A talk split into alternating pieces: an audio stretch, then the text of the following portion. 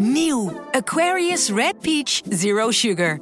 Met zijn heerlijke frisse perziksmaak zonder suiker draagt Aquarius bij tot jouw dagelijkse hydratatie en helpt zo mee om je vochtbalans op peil te houden tijdens alledaagse, actieve momenten. Thuis, op het werk of onderweg. Ook verkrijgbaar in smaken lemon en orange. Probeer hem nu. Een maatschappij waarin iedereen meedoet. Een gezonde, groene en rechtvaardige wereld.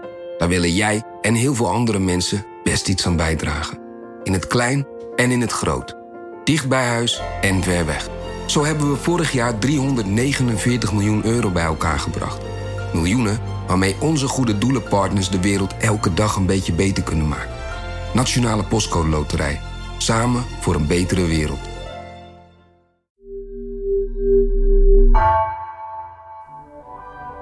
Vanaf de redactie van N R C, de zomer van vandaag. Mijn naam is Thomas Rueb.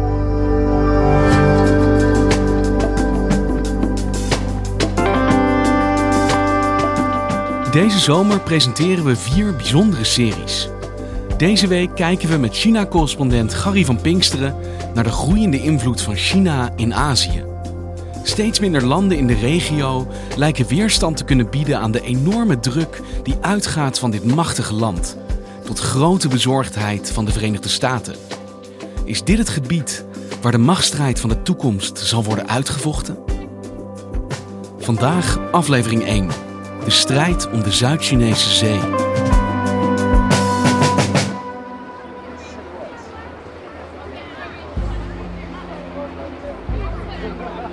Op tweeëntwintig mei is er vanuit Engeland in de schemering een militaire vloot vertrokken met negen schepen en maar ook achttien gevechtsvliegtuigen aan boord. Je ziet die vliegtuigen op die vliegdekschepen ook staan en er zijn drieduizend zevenhonderd man personeel aan boord op die schepen. En die vloot die trekt naar Oost-Azië. Uh, er is één Nederlands fregat bij. En verder zijn het Britse en Amerikaanse schepen. Dus het zijn drie landen die samen op pad gaan. En ook op verschillende plekken zo'n uh, zeker tien militaire oefeningen willen gaan doen. En wat is het doel van deze missie?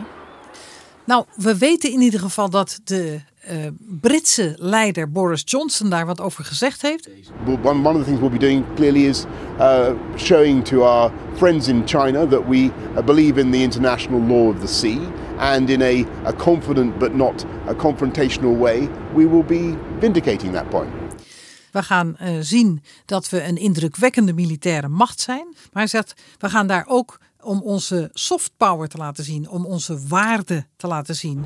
They'll be projecting uh, not just Britain's uh, hard power, uh, our military capabilities, that, uh, which are obviously extraordinary, but also our soft power, our values, what we stand for, our belief in democracy, in the rule of law. En wij willen ook vasthouden aan wat wij vinden dat er internationaal uh, aan regels zou moeten gelden. En dat, wij vinden dat China zich er ook aan moet houden. Doen ze het niet vrijwillig, dan proberen we het af te dwingen.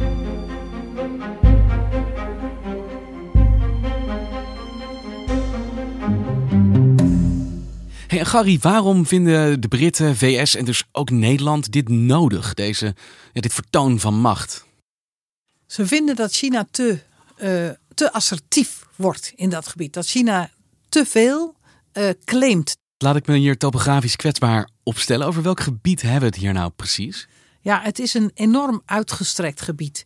Uh, Amerika is het de Indo-Pacific gaan noemen. Als je op de kaart kijkt, is het eigenlijk een gebied wat een beetje reikt van de oostkust van uh, Afrika helemaal tot aan eilandstaatjes in de uh, Stille Oceaan. Dus een heel groot gebied waar bijvoorbeeld uh, een klein beetje Indonesië ook in ligt, maar zeker ook Maleisië, de Filipijnen, uh, Vietnam. Die hele gordel uh, is eigenlijk waar dit verhaal nu over gaat. En wat China bijvoorbeeld heeft gezegd, die zeggen van die hele Zuid-Chinese Zee, dat is een, dat is een groot deel van dat Indo-Pacific gebeuren. De hele Zuid-Chinese Zee, dus ook gebieden die grenzen aan, aan Vietnam en aan de Filipijnen en aan Maleisië. Dat, die hele zee is van ons. En eigenlijk vinden we niet dat anderen daar zonder dat te vragen doorheen mogen varen of aanwezig zouden moeten zijn. Wat doet China dan daar, in dat gebied? Nou, ze doen van alles en nog wat. Ze zijn uh, begonnen met het bouwen van eilandjes in de Zuid-Chinese Zee. Het bouwen van eilanden? Over the past year and a half, Chinese construction crews have been dumping massive amounts of white sand in seven spots in the South China Sea, in territory that China claims as its own. China argues the islands will be used for peaceful purposes, maritime search and rescue work and biological research. But there's a real concern these islands will become military bases. Two already have runways. Ja, je moet je voorstellen, uh, daar liggen een aantal koraalriffen en een aantal eilandjes die soms niet meer zijn dan een steen die uit het water steekt. Uh, en die vaak ook, uh, als het vloed is, gewoon onder water liggen. Maar uh, China heeft een aantal van die eilanden opgespoten. En heeft ze dus verhoogd en uit het water gehaald en gezorgd dat ze ook permanent droog liggen. En, en op die eilanden kunnen bijvoorbeeld ook Chinese marineschepen afmeren. Dus ze hebben die eilandjes eigenlijk, die heel omstreden zijn van wie die nu eigenlijk zijn. Er zijn meer landen in dat gebied die die claimen. Maar die hebben ze eigenlijk de facto, zou je kunnen zeggen, ingenomen en in gebruik genomen. Uh, dus ze bouwen daar uh, machtsposities op, militaire machtsposities. En ze zeggen, ja, deze eilanden zijn altijd al van ons geweest. Want het zijn praktisch onbewoonde stukken rots waarvan zij nu ineens zeggen, dit is gewoon een deel van China geworden. Dat klopt, ja, dat klopt. En uh, sommige van die onbewoonbare stukken rots uh, liggen bijvoorbeeld veel dichter bij, zegt de Filipijnen. Uh, maar China zegt nee, uh, wij hebben hier historische aanspraken op. Er zijn vroeger ook Chinezen op die eilanden geweest, dus die zijn gewoon van ons. negentig procent van die Zuid-Chinese Zee, een onderdeel van die Indo-Pacific, uh, wordt geclaimd door China. Daarvan zegt China, dat is gewoon van ons. En ze planten eigenlijk gewoon hun vlaggetjes midden in zee daar? Ze planten hun vlaggetjes midden in zee.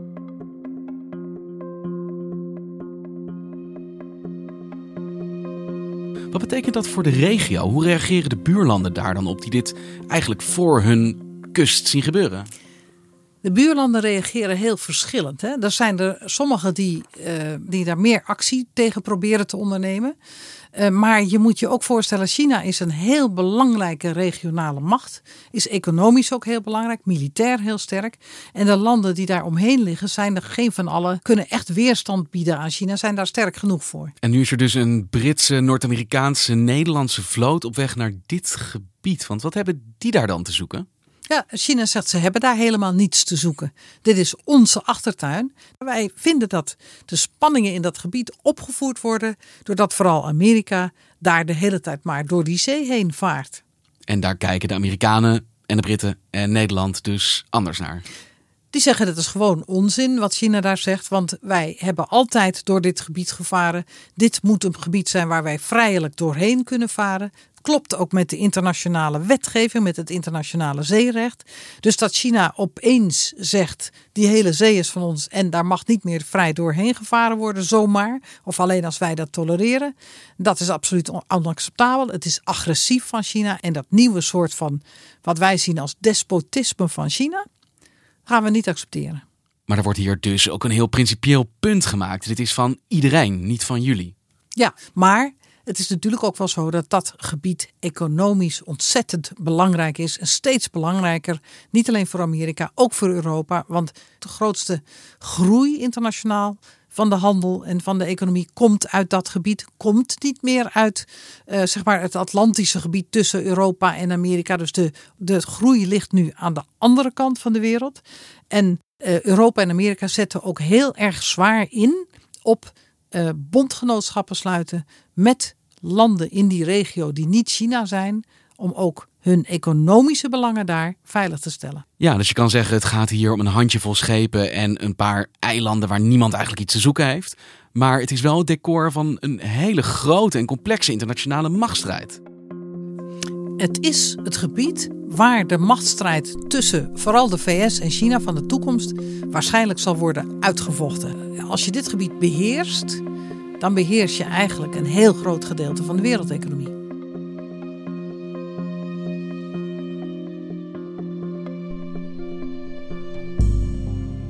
President Obama van de V S had dat al vroeg door. En die heeft al, ik dacht in tweeduizend elf gezegd, we moeten een pivot to Asia maken.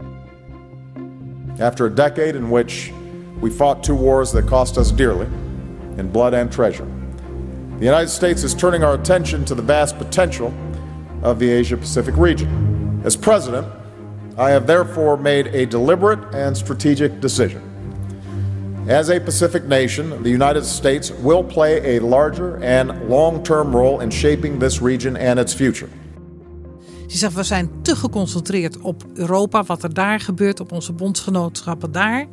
Maar die inzet is niet goed, want de economie van de toekomst en sowieso de machtsverhoudingen, de geopolitieke verhoudingen van de toekomst, die zullen bepaald worden tussen uiteindelijk China en Amerika en in het gebied wat toen nog de Asia-Pacific heette. Hè? Dus, dus, dus daar moeten we ons gaan, op gaan richten. Daar moeten we onze militaire macht ook op richten. Daar moeten we onze economische bondgenootschappen gaan vormen.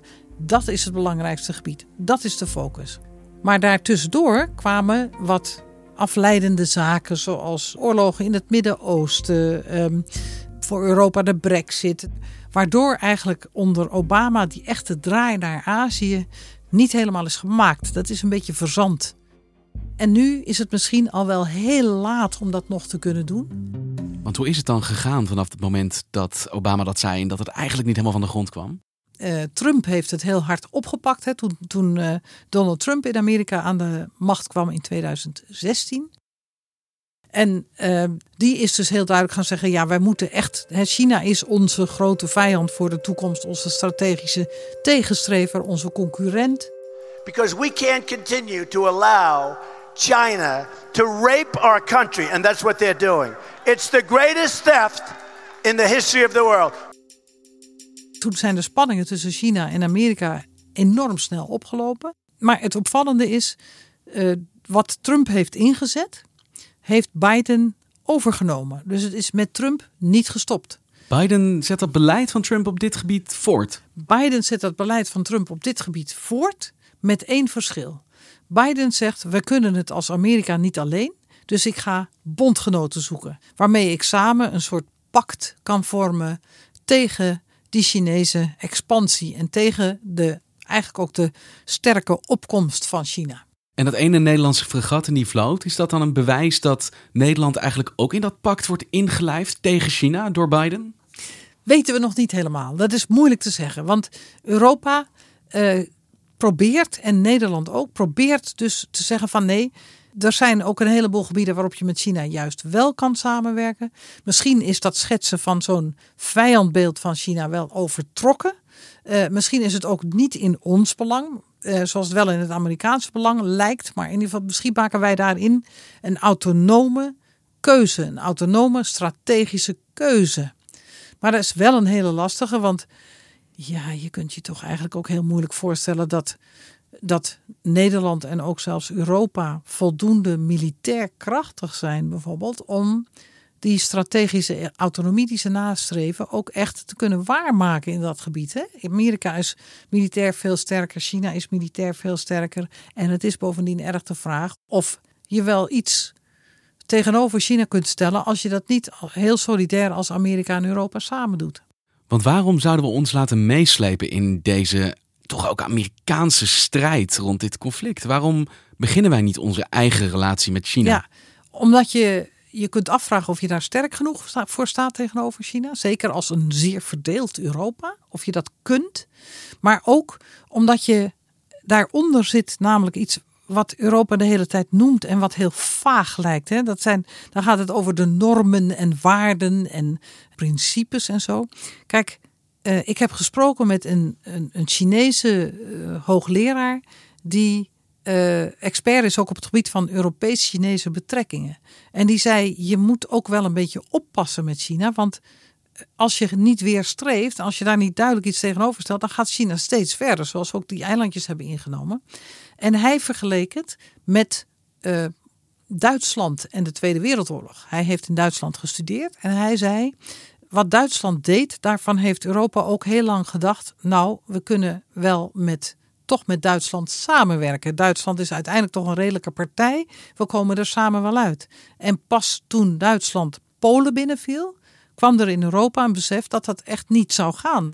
En de vraag bij China is dus inderdaad of je met een land met een dergelijke totalitair systeem wat uit is op, op machtsuitbreiding toch, of je daar wel mee kunt samenwerken. Aan de andere kant, de economieën zijn inmiddels zo verweven uh, dat je ook bijna niet kunt voorstellen dat je er niet mee zou kunnen samenwerken. Of dat het gunstig zou zijn om dat te doen, om er niet mee samen te werken. Hele moeilijke vragen waar, waar Europa nu voor staat.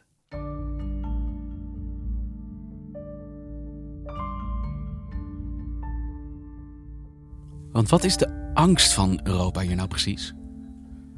Ik denk dat de angst van Europa uiteindelijk is uh, dat als je het heel ver doorvoert, dat ook de rechten en de vrijheden van Europese burgers op den duur zullen worden aangetast, omdat de internationale normen door China bepaald gaan worden. En wat China bijvoorbeeld doet, is uh, zeggen voortdurend van wat Amerika zegt, zijn, dat wat Amerika verdedigt, zijn helemaal geen internationale normen. Dat zijn alleen Amerikaanse hegemonistische normen, waar jullie in Europa niet bij moeten meelopen. He, dat is, dat is één land wat probeert het voor de hele wereld te bepalen. Wij in China zijn niet zo, wij zouden dat nooit doen. Eh, want wij houden ons aan wat de Verenigde Naties zeggen. De Verenigde Naties vertegenwoordigen de wereld, niet Amerika. In principe moet ik iets tegen in te brengen. Totdat je weet dat wat China de laatste jaren gedaan heeft, is, is eigenlijk de V N ook infiltreren. En een heleboel individuele landen in de V N ook economisch deels onder druk zetten of juist economisch balletjes toespelen. Waardoor die landen eh, zich niet meer durven te verzetten tegen China. Hun economische macht inzetten voor dwang. En dat ze dus eigenlijk de V N omvormen tot een Chinese of een China-sympathiek gezinde organisatie. En dat is dus ja, dat is het, het, het, het venijnige of het lastige wat in dit hele verhaal zit. Hè? Dat je, het, het is niet allemaal wat het lijkt. En hoe ziet China dit nou zelf? Voelen ze, zij zich daadwerkelijk in hun recht staan? Ze voelen zich in hun recht staan. En ze zeggen, we zijn dus al, we hebben een hele geschiedenis achter ons waarbij we voortdurend eigenlijk door het Westen werden beperkt. Uh, dat is nu voorbij. We komen eigenlijk weer terug in, in, in wat we vroeger in de geschiedenis ook hebben gehad, namelijk een heel machtig China. Dat is een natuurlijke plek voor China om machtig te zijn in de regio. En dat is heel breed gedragen. Dat is uh, de, de, de overtuiging dat, dat het nu de beurt is van China. Die hebben heel veel mensen. En Garrie, de komende drie afleveringen ga jij met correspondenten in gesprek om ja, eens te kijken wat er nou allemaal gebeurt op dit strijdtoneel. En wat ga je precies doen?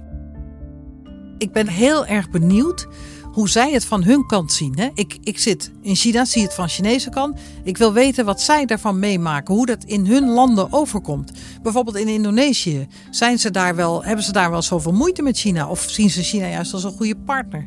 Hoe is dat in Australië, waar ze veel meer het gevoel hebben dat Chinese waarden botsen met Australische waarden? Wat doen ze dan? Hoe kun je je daartegen verzetten? Of wat, wat gebeurt er dan in je land? En de eerste aflevering gaat gaan over Taiwan. Uh, en ik ben heel benieuwd hoe in Taiwan, waar, de, waar, waar ze een democratie hebben geschapen, een Chinese democratie, die bedreigd wordt nu door deze Chinese autocratie, en waarvan mensen ook wel bang zijn dat misschien China Taiwan gaat innemen, hoe ze dan in Taiwan omgaan met die spanningen en hoe zij zich proberen te verweren, of niet, tegen die Chinese druk. Het is morgen Taiwan. Morgen Taiwan.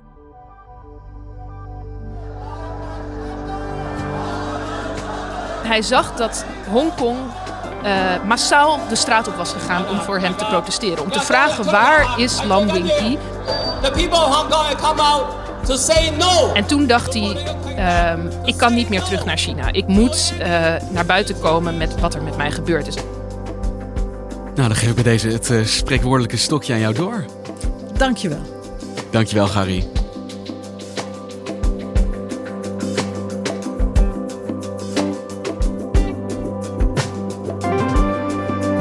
Deze aflevering werd gemaakt door Tessa Colen en Stef Visjager.